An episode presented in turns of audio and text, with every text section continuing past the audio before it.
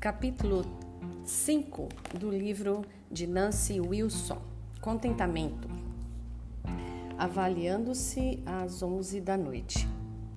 E ela usa, iniciando esse capítulo, uma fala de Thomas Watson que diz: Se quisermos ter paz em nossa alma, devemos manter guerra contra o nosso pecado favorito e nunca arredar até que ele seja subjulgado. Enquanto o pecado alheio é geralmente gritante e óbvio para nós, nossos próprios pecados estão algumas vezes disfarçados, porque não os enxergamos como aquilo que realmente são.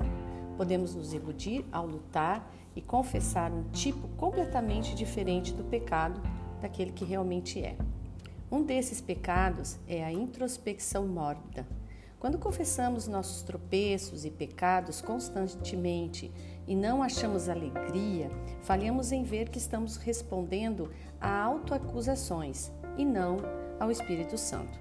Embora possamos pensar que estamos sendo piedosas, julgando sermos criaturas miseráveis, estamos, na verdade, cedendo à autocomiseração, centrando-nos centrando em nós mesmas e focando naquilo que não devemos, já que não estamos buscando a Cristo por graça, força e perdão. Considere o seguinte cenário: final de um longo dia. Você acordou às 5 e meia da manhã com o bebê chorando e pôs um belo café da manhã sobre a mesa para seu esposo e as crianças.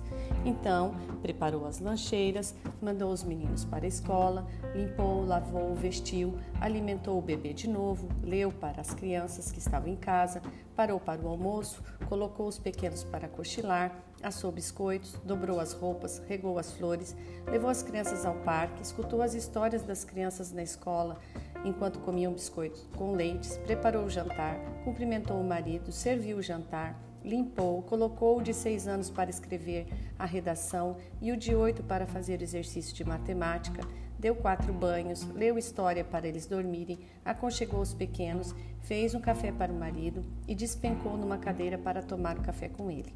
Após uma hora de conversa ou leitura, você não consegue manter os olhos abertos. Então, olha para a pilha de roupas que você não conseguiu passar e se lembra da carta que você pretendia escrever, mas você suspira e vai deitar. De repente, na cama, você está totalmente desperta. Agora, quieta o suficiente para pensar centenas de pensamentos inundando sua mente. Você lembra de que, além da montanha de roupas a passar, você se impacientou com sua filha quando ela perguntou pela terceira vez quando o jantar estaria pronto. Então você confessa isso a Deus, mas ainda se sente mal.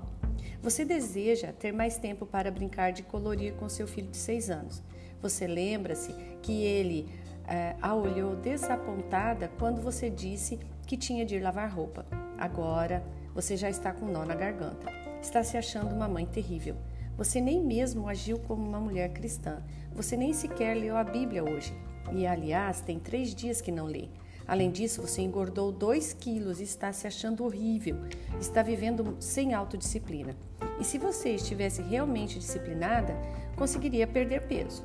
Você está achando que seu marido provavelmente está infeliz com esses 2 quilos. E por aí vai, uma infinidade de pensamentos e de autocomiseração.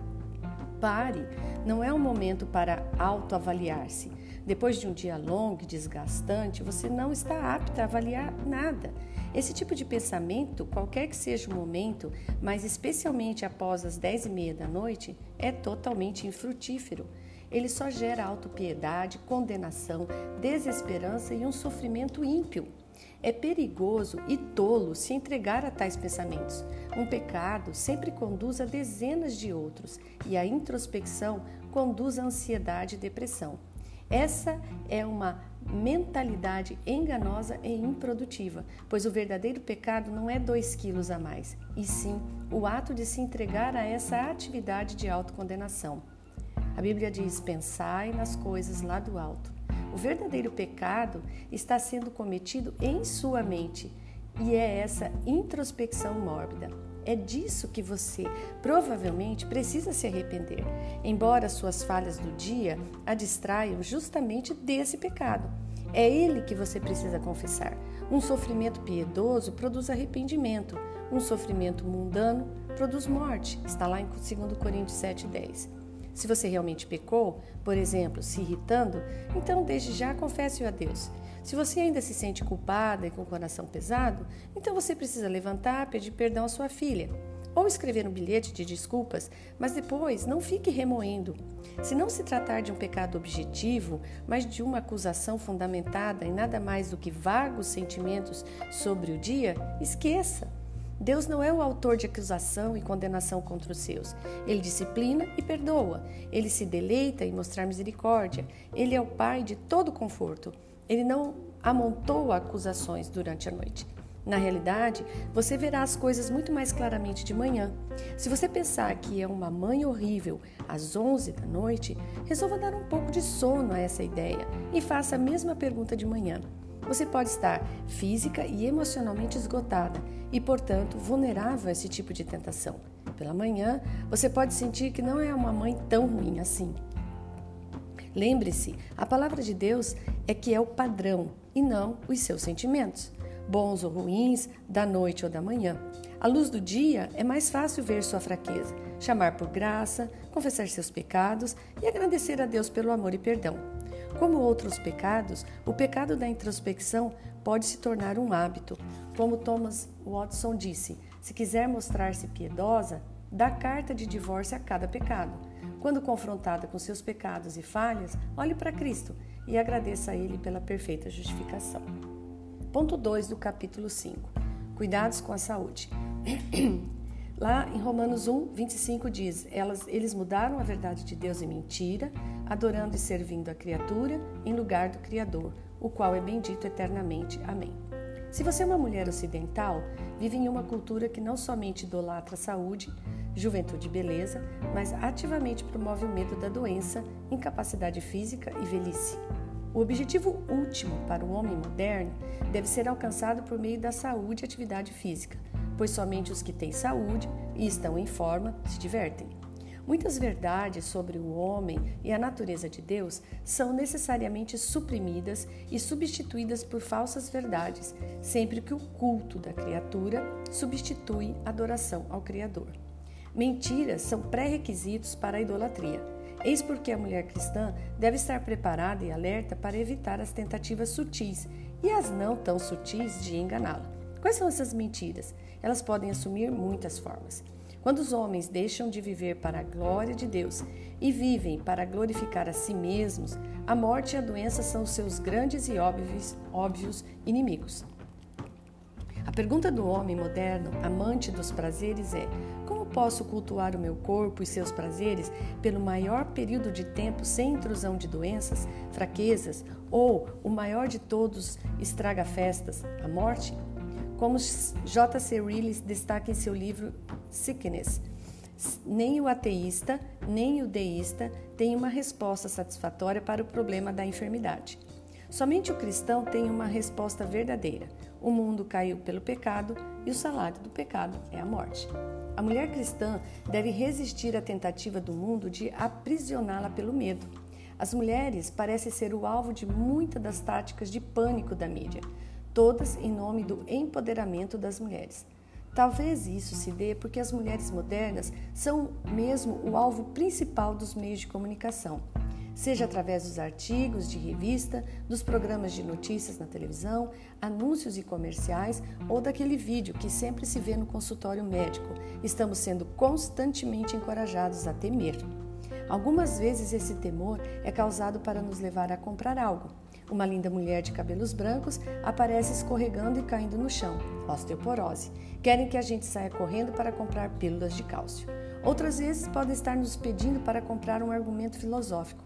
Você é responsável pelo seu próprio corpo. Nos dizem, você é uma nova e moderna mulher, autossuficiente e independente. Você toma suas próprias decisões a respeito do seu corpo. Você tem o direito de conhecer os fatos.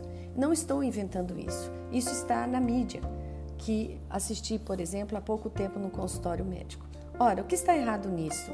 Simplesmente é humanista, obviamente. É algo que tira Deus da cena.